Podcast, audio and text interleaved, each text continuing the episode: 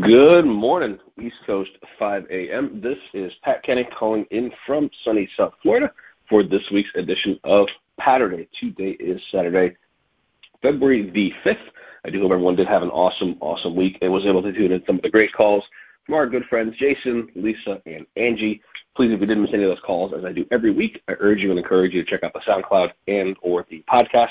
Make sure that you do leave a review while you're there and maybe share that with someone else that you think would be a good addition to this group that would benefit from listening to some of those calls. Two days ago, we started with the Winter Olympics.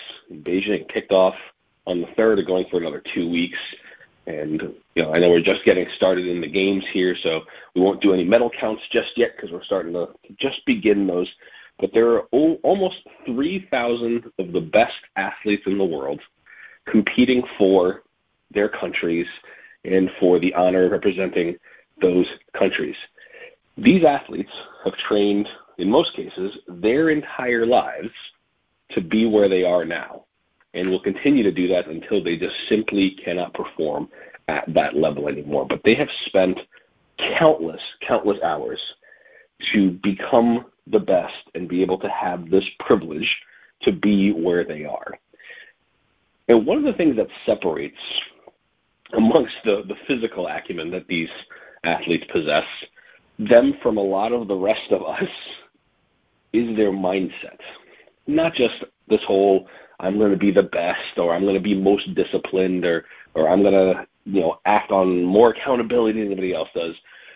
But it's the basic response to stimulus from the outside world.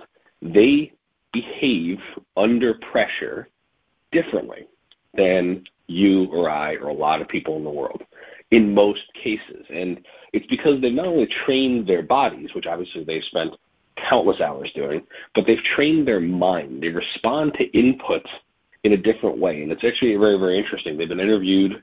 Obviously, lots of people have been on TV, but over the last couple of, of years worth of games, and one common theme has come around, if you think about in your body, what happens when you get nervous? Say you have a big appointment coming up, you have a big prospect, even if it's just making phone calls, right? You're, you know, we a lot of us in this world obviously spend time in, you know, it's a sales capacity. We're talking to cold leads. Uh, even that can get a little nerve wracking, right? But what happens when you get nervous? Well, you know, your heart starts to race, right? Starts to, to, to speed up a little bit. You get a little more blood flowing. Maybe you get got little butterflies in your stomach, right? A little, little anxiety there, a little nervousness. Um, you're maybe start to sweat a little, and all of those are totally normal. And then you know you do the thing that makes you nervous. But what happens when you get excited? When you think about it, you're usually your heart starts to race. Maybe you get a little bit of butterflies. You probably start to sweat a little all of the same things. So so what happens? It's the way that you're that you have trained your brain to interpret that piece of stimulus, that piece of input from the outside world. And when interviewed and asked over and over and over again, this was a common theme among especially Olympic athletes, which is, hey, are you nervous to be competing? And most of them, almost all of them, said, no, no, I'm really excited to be here. And it's no different than when we have a really big appointment, or when we have to make a phone call we don't want to make, or we have to make a phone call that's bad news. We don't always have the world's greatest news. Sometimes we have to talk to our clients about tough things. That's what makes us good at what we do. And it's incredible when you think about a little nervous, your heart starts to race, maybe you start to sweat a little, you get a little tense. But you, when you're excited, you do the same thing. Next time you have a big, scary bad maybe phone call you have to make, stop for a second and reframe why you're feeling the way you're feeling. Because your body's going to respond. It's going to do the same thing, whether you want it to or otherwise.